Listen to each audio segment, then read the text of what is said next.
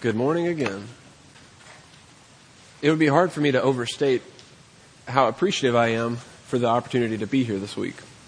And hard for me to overstate how excited I've been to be here and how much I've been looking forward to it. Been counting down the days, so to speak. It's been a couple of years planned and I'm just happy to be here, happy that you're here. And my job this week, at least is the way I see it, is to present things to you that will motivate you, that will encourage you, and that will help you as we all walk together in our lives with Christ to change, to be more and more molded into the image of the Son of God. If we've done that, we've hit our mark.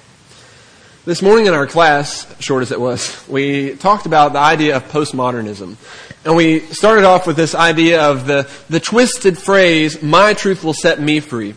And we talked about how this seems to be the prevalent thought process in the world today. Not everyone thinks this way but a lot of people do. The Bible, of course, t- teaches that Jesus says the truth will set you free, not my truth or your truth.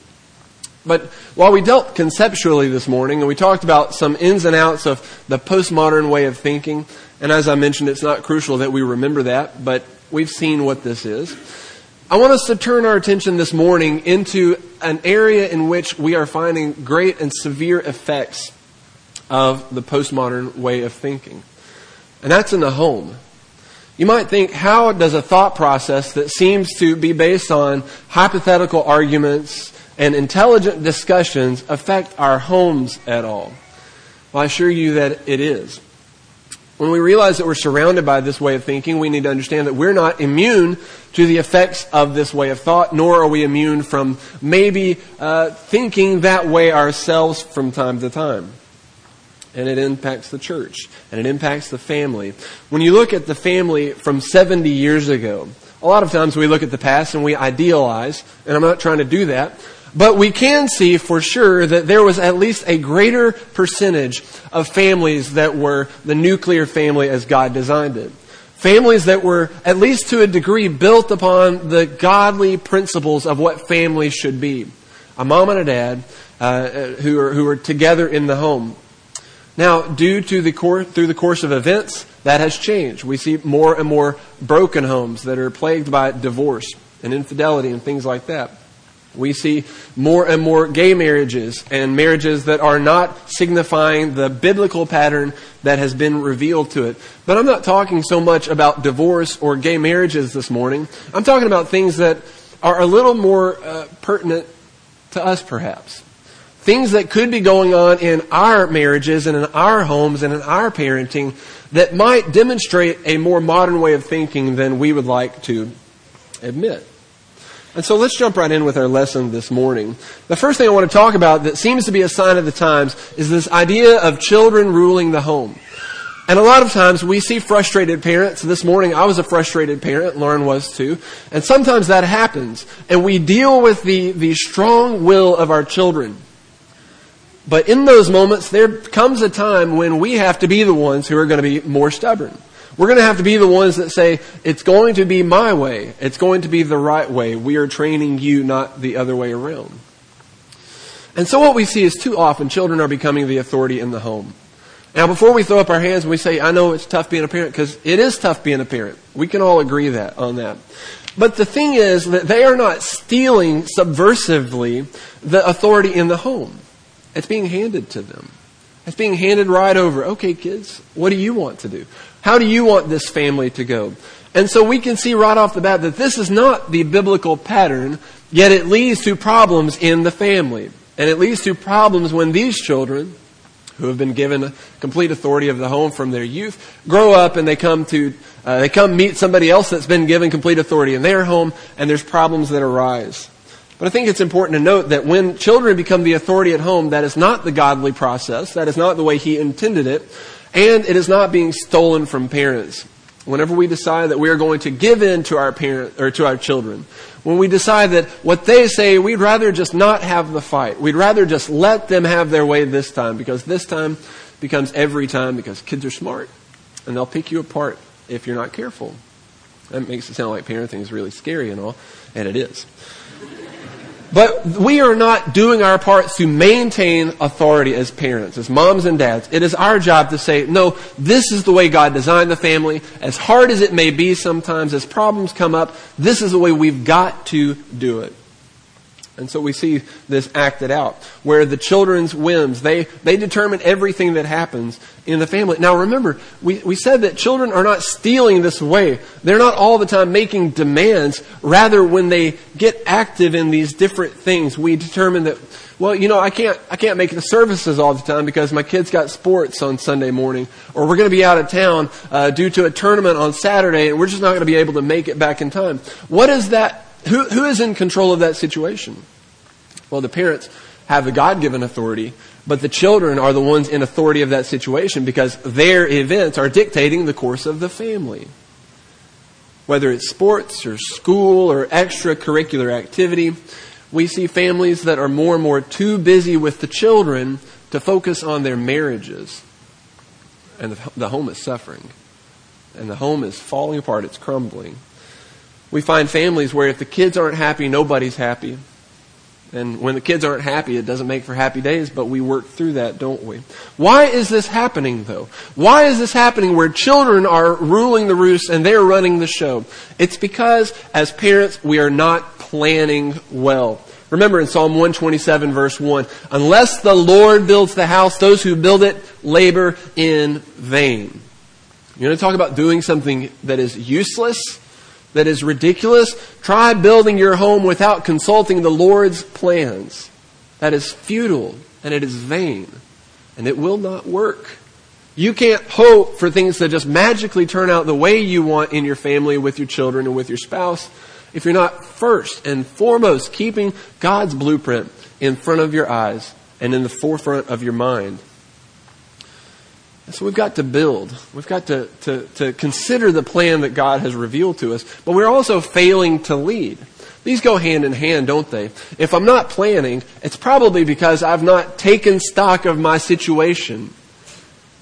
And if I'm the kind of person that's not planning, well, I might be the kind of person that's not leading too. Proverbs 22 verse 6, you know this passage. Train up a child in the way he should go. When he is old, he will not depart from it. A couple of things that I like about this verse is this verse indicates to us that there is a way that children should be trained, a way they should go. Right? Do we disagree at this point? Train up a child in the way he should go. Now again, postmodern thought might say, well, here's the way my child should go. Your child might need to go a different way. Because agree to disagree. You do what you want, I'll do what I want. Don't tell me how to run my life. Now, while I am by no means trying to tell anybody how to run their lives, we are sharing today in the Word of God. And the Word of God says there is a way to train your children. There is a way they should be going. And this has good benefits for the future. If you want your kids to turn out the right way, you've got to train them to go that way. Don't just hope that they make it. Back in Psalm 127, later on in that passage, it says that children are like the arrows of a warrior. And blessed are you if you have your quiver full of them. There's two weapons, spiritual weapons, so to speak, in the Bible. One of them is the sword of God, which is the Word of God, the sword of the Spirit. And the other is the arrows that are your children. While the sword is an up close and personal uh, means of defense or attack, arrows are something that you shoot and they hit a target that's far away. When you're training your children and you're pointing them the right way, they're like arrows that you're sending that direction. If you want them to hit the mark, you've got to send them the right direction. You've got to train them up in the right way. And when this isn't happening, when we see parents who are either leaders or they're politicians, they are either setting the course or they're going to go whichever way their constituents want them to go, we see families that are falling apart. As parents, we're not politicians. We're not checking the polls to say what's our, our satisfactory rating. Because a lot of times, kids just aren't going to like what you're doing. But that means that we should stick to the course. What else? What's another reason why we're failing as in, in the family? Why things are crumbling? Well, it's because we fail to fulfill our God given roles, our God assigned roles. Consider Ephesians chapter 6 and verse 4. Look at what God has given for the fathers to do. He says, Fathers, do not provoke your children to anger, but bring them up in the discipline and the instruction of the Lord. By the way, I'm using the English Standard Version this week, unless otherwise noted on the screen, they'll be from that version.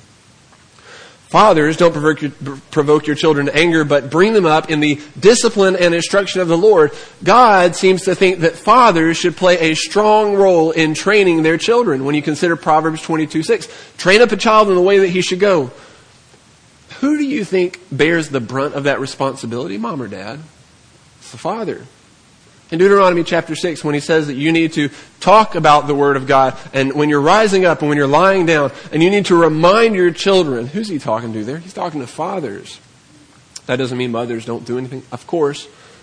But do you see the flip flop that we we have in our society where the moms are the ones who are training their children, who are teaching them the Bible. The father's not. He's busy off doing other things.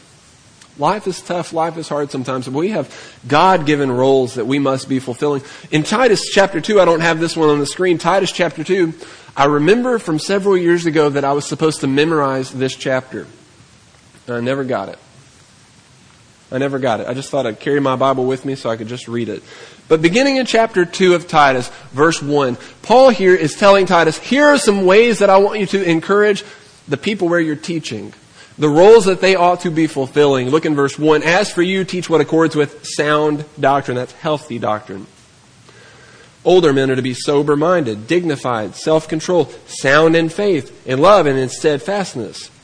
Older women likewise are to be reverent in behavior, not slanderers or slaves to much wine. They are to teach what is good, and so train the young women to love their husbands and children We've got a passage in Ephesians that says fathers are bringing them, the children up in the nurture and admonition of the Lord, the discipline and instruction. Paul tells Titus that we are to be training our young women to love their husbands and to love their children. And of course, teaching them the way they should go is incorporated into that. That's what instruction needs to be. That's what we've got to be teaching our young people now. You read this passage and, and you know, oftentimes we get offended and we see older men and older women. We think, I'm not I'm not an old man. I'm not an old woman. It doesn't say old. It says older. Older than the people that are younger than you. How old do you have to be to fit into this characteristic where older women are to teach the younger what is good? Do you have to be elderly? Do you have to be a grandmother or a grandfather to fit this bill? No, I would suggest that if you see people that are just a little bit younger than you and you can help them, that you need to do that. That's your responsibility. This passage is not for the elderly and encouraging them to make sure all the youngins are doing what they're supposed to do. It's for all of us to make sure we're all being taught to walk in the way of godliness so that we can fulfill our God given roles. But also, why are we failing? Why are things falling apart? It's because we're failing to teach and emphasize and re emphasize the importance of having a respect for authority. This is something we didn't talk too much about this morning. But you know, in this postmodern way of thought, this uh, not, not having a, an absolute truth, basically, when we question truth, we question authority. Truth by nature is authoritative, is it not? It tells me something that's true, and I have to uh, react to that in some way. It has authority. But if I'm not, uh, if I'm not respecting authority, maybe I have this way of thought that says, well, you know, I'm just going to do what's right for me. We're not teaching our children to respect this authority as well. Colossians 3:20 Children obey your parents in everything for this pleases the Lord. I should have brought the boys to listen to this one. Obey your parents in everything for this pleases the Lord. This is not for babies. This is not a passage for toddlers. This is a passage for babies and toddlers because as parents we know what they're supposed to be trained to do. And it's a passage for middle schoolers and high schoolers and college age kids and grown kids because we are to show reverence to our parents. That is pleasing to the Lord. Remember in the Ephesians counterpart to this, Paul says, because it's the first commandment with a promise. That it may go well with you and you'll live long in the land. You want things to be good in your life, listen to your mom and dad. By and large, they're trying to do what's best for you. Just like our Father is trying to do what's best for us in heaven. He's trying to do what's right. The child might say, You can't make me do this thing. There's hardly a challenge as a parent that makes the hair on the back of your neck stand up and makes you want to address that problem in a very calm and patient way than when a kid says, You can't make me. But on the other hand, we've got parents who says, Wow, I guess you're right. I guess you're right, I can't make you. Do whatever you want. I doubt that exact verbiage occurs in houses, but you see it played out time and again. The kid, all he has to do is whine or throw back a little bit, and the parent says, "Okay, I don't want to. I don't want to pick this back. I don't want to deal with this." And so we have parents that seem to not be able to make their children do anything. And this goes on throughout the child's life where they are not ever made to do anything. They have no respect for authority. And then we get to what we see today. This didn't just suddenly happen. And it's not going to just suddenly stop without working on it. Remember Proverbs 22 and verse 15. Verse 6 we've already looked at, but verse 15 says that folly or foolishness is bound up in the heart of a child, but the rod of discipline drives it far from him. If there's no absolute truth, then our children are right when, we, when they say that we can't make them. But if there is absolute truth, and I believe that there is, and if the Word of God is true, and I believe that it is, and if that has impact on my role as a father, or yours as a mother, or a husband, or a wife, or as a child, that means that passages like Proverbs 22:15 tell me that when a child is acting childish, it's my job to correct that behavior and to teach them how to be, uh, how, how to grow up in the way that God would have them to grow up. So there is truth, and we need to impart that truth to our children. And we need to do it not so much in the beat your kids every day type way, but remember Deuteronomy chapter 6. Think about the Word of God. Teach them to think about the Word of God. Teach them the Word of God. Speak about it. Sing about it. Pray about it daily. That's how we train them up in the way they should go. So we've got a situation where children are ruling because as adults, because it's not the kids' fault, it's the adults' fault. We're not planning, we're not leading, we're not teaching them to, refill, to fulfill their roles, and we're not fulfilling our roles as husband and wife, as mom and dad. And we're not teaching children to respect authority. Let's move on. Moms and dads, if you feel like I'm beating up on you a little bit this morning, it's me too, and it's because it's on us. It's on us how the home goes, how the children go. It's largely on us. There are crumbling marriages happening all around us. We've seen this increase over the past several years where the divorce rate is something over 50%. But the marriage, now, pay attention to the words here. The marriage is the hub of the family. When you think of the word hub, uh, unless you deal with a lot of computers or something, you might think of a wheel, right? Think of a wagon wheel. That part in the middle that holds all the spokes together that connects to the outside rim. That's the hub. That's where everything goes and connects. Without that hub, everything falls apart. It has no strength. The marriage, not the children, are the hub of the family. If you want your family with your children involved to stay together, marriage has to be the priority. In Genesis chapter 2 and verse 24 it says, Therefore a man shall leave his father and his mother and hold fast be glued, be cleaved to his wife, and they shall become one flesh. That idea of one flesh has many meanings. In addition to the, the common ones that we think of sexually, it has to do with their, the, the way they view things, the way they think, their shared goals and desires and ideas. But children are to someday leave their parents. They're someday supposed to get out of the house, and when they find a spouse, they are to be, be stuck together with that person so that nothing can pull them apart. And that's what it means to be wed. And so, what we see here from just this one verse is that there should be attention given to this primary relationship. We should take great pains to make sure that our marriage relationship is the best and the strongest and the godliest it could be. Because if it's not, if the marriage is not where it's supposed to be, don't be surprised when the children aren't where they're supposed to be. They look at us for stability, don't they? They look at us for how to act, for how to live. And your parents will, prior, will appreciate you for prioritizing your marriage.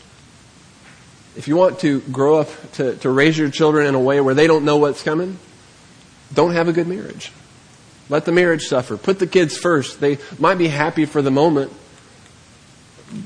but in the long run, it's going to be devastating. We've got to put our marriages first. And that's actually going to be better for our children. Don't feel like you're shortchanging your kids because you need a date night with your spouse, or because you need time in prayer with your spouse, or if you need to find a babysitter, go do that. I know these, you know, I don't guess babysitter is really the, a scriptural term, but what I'm getting at is we need to focus and prioritize on strengthening our marriages. That's the best thing you can do in your family. Point blank, the best thing you can do. And so we see that marriages are crumbling because the roles are reversed. We talked about this a little bit and why children are taking over. because moms and dads aren't doing what they're supposed to be doing. But in the husband wife relationship, we see that crumbling as well. How does this happen? You've seen it happen. How does it happen? I believe it happens because the man is given the leadership role. That's what God says. That's what the Bible tells us. And if the man does not do his job in leading the family, what happens? That strong woman, she's not going to let things fall apart. She'll step in and she'll be the leader in that, in that family. Is that the way God designed it to be? No, it's not. That's, that's sort of just scraping to get by at that point. But when that man continues to let that happen, and he never steps up into his leadership role, then the family is not being operated the way that God designed it. Roles are reversed. That's causing marriages to crumble. Men need to be strong. They need to be leaders. They need to be the ones who are planning first and leading first and, and setting the course for their family. What happens when the marriage is not taken care of? When it's not tenderly kept? When it's not cultivated and, and fostered in strength? When the roles are reversed, what happens? Well, when the kids leave home, the marriage falls apart. That's what happens. We've seen that before. You probably know people who, who, as soon as the kids left the house, all of a sudden their parents are getting a divorce. It's like, well, what happened? It's like, well, over the course of our lives, we didn't spend enough time on each other. We realized we were strangers in the same house because we spent too much time focusing on other things that weren't as important. So what's happening? We focus on the children even after the baby years when you have to focus on them, and the parent, the, the marriage is going to struggle. It's going to suffer for that. What are some Bible-based solutions? How do we fix this problem? How do we fix it? Well, number one, parents, let's talk about you. Make a plan. The first step to fixing a problem is to not let the problem happen in the first place. What is it? An ounce of prevention is worth a pound of cure. And there's a bunch of those like that. We need to be making a plan. What's your family goal? Husband and wife, when you get married, start, start talking about what you might want your children to be like one day. What direction you want your family to go, even in your marriage relationship. What's your goal as a family? Who do you want your kids to be? If you plan now and follow that plan, then things will go well. If you wait until you notice a problem and then you try to go back and look at your plans, you'll be disappointed. Parents, we need to make a plan and lead. We need to disciple our children. Disciple our children. Well, that's a funny way to say that, right? What about Proverbs 3, verse 11? The writer says, My son, do not despise the Lord's discipline or be weary of his reproof. For the Lord reproves him whom he loves as a father, the son in whom he delights. Disciple your children. What is it to be a disciple? It's to be a student, it's to be a follower. You want your children to be your disciples, not that they put you as the, the first and foremost of everything, because as Paul said, imitate me as I imitate Christ. It's a chain, chain reaction, right? They look at us and we're discipled, they are discipled to us because we are being like Christ, so therefore they're discipled to Christ. And we teach them and we trans, transform them in their lives. And so a, to make a disciple, you have to teach that individual. You have to teach them. You have to get them on board with what you're saying and what your goals are. And we've got to turn that willful child into a willing disciple. That doesn't happen overnight. That doesn't happen without a great deal of prayer and consistency and planning, but it can happen. I came across a phrase that says, discipline is an expression of delight in your child. The more parents delight, the more effectively they discipline. And the more effectively they discipline, the more they will delight. Don't raise your kids to be people that even you don't like. Raise them to be people that you delight in because you have trained them to walk the Christian way. And you've taught them to respect authority and to love you and to love one another and to be generous and kind. Parents, we've got work to do. And of course, we've got to teach the Bible to our children. 2 Timothy 3:15 remember how Paul talked about Timothy he says how from childhood you've been acquainted with the sacred writings which are able to make you wise for salvation uh, through faith in Christ Jesus from his childhood from his childhood need we say more of that what about children oh children yes we have things to do as well as children and you have things to do you are to respect and honor your parents as as difficult as they may seem to be sometimes as hard headed and, and ornery as they may seem to be sometimes, we need to remember that God has put that on our plate. That's our role. Children, obey your parents in the Lord, for this is right. Honor your father and mother. This is the first commandment with a promise that it may go well with you, that you may live long in the land. You want to have a good life? Learn to respect and honor your parents. That's important.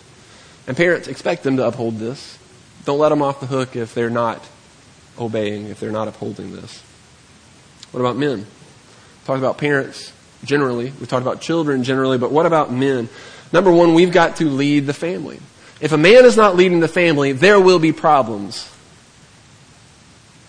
Here in 1 Timothy chapter 3 and verse 4. It says, A man must manage his own household well, with all dignity, keeping his children submissive. This is in the qualifications for an elder, for an overseer. But it understands that a, a godly man is someone who is managing his house well, who is leading faithfully. What about Ephesians chapter 5? Turn back with me there to Ephesians chapter 5, and in these few passages, we'll round out our lesson in just a minute.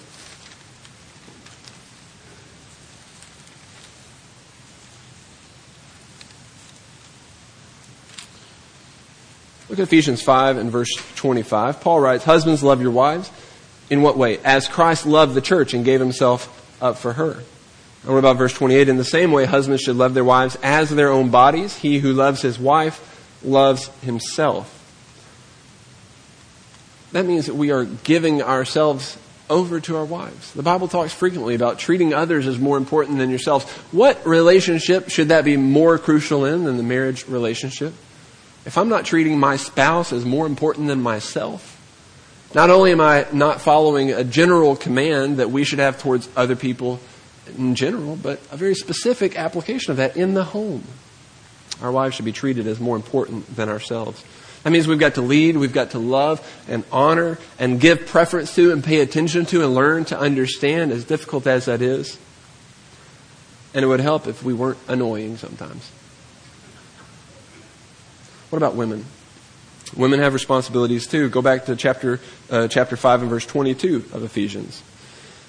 If a man's supposed to lead, a woman's supposed to be submissive to that leadership in verse 22, wives submit to your own husbands as to the Lord, for the husband is the head of the wife, even as Christ is the head of the church, his body is himself its Savior. Now, as the church submits to Christ, so also wives should submit in everything to their husbands.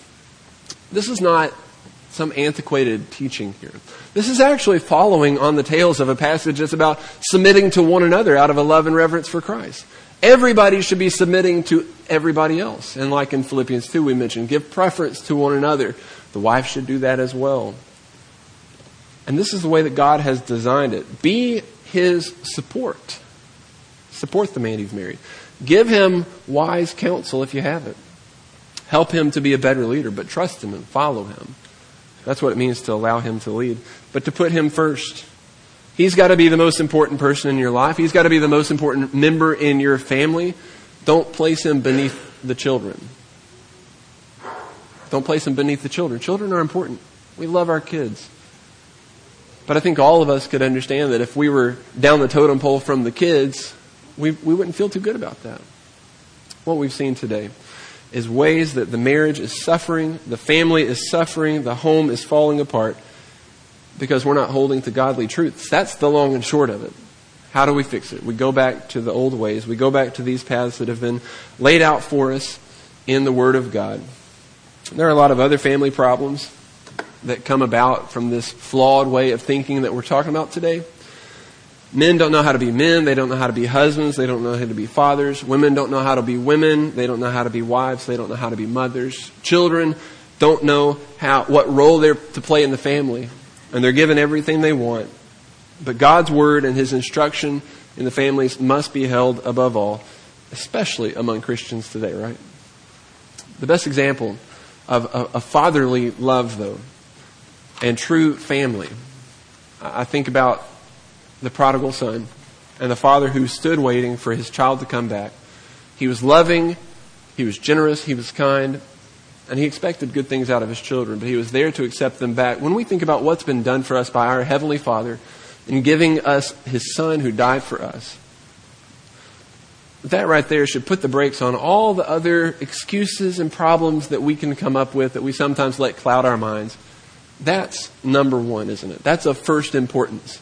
that Christ died, was buried, and raised from the dead. He did that to save our souls. That's the most important thing.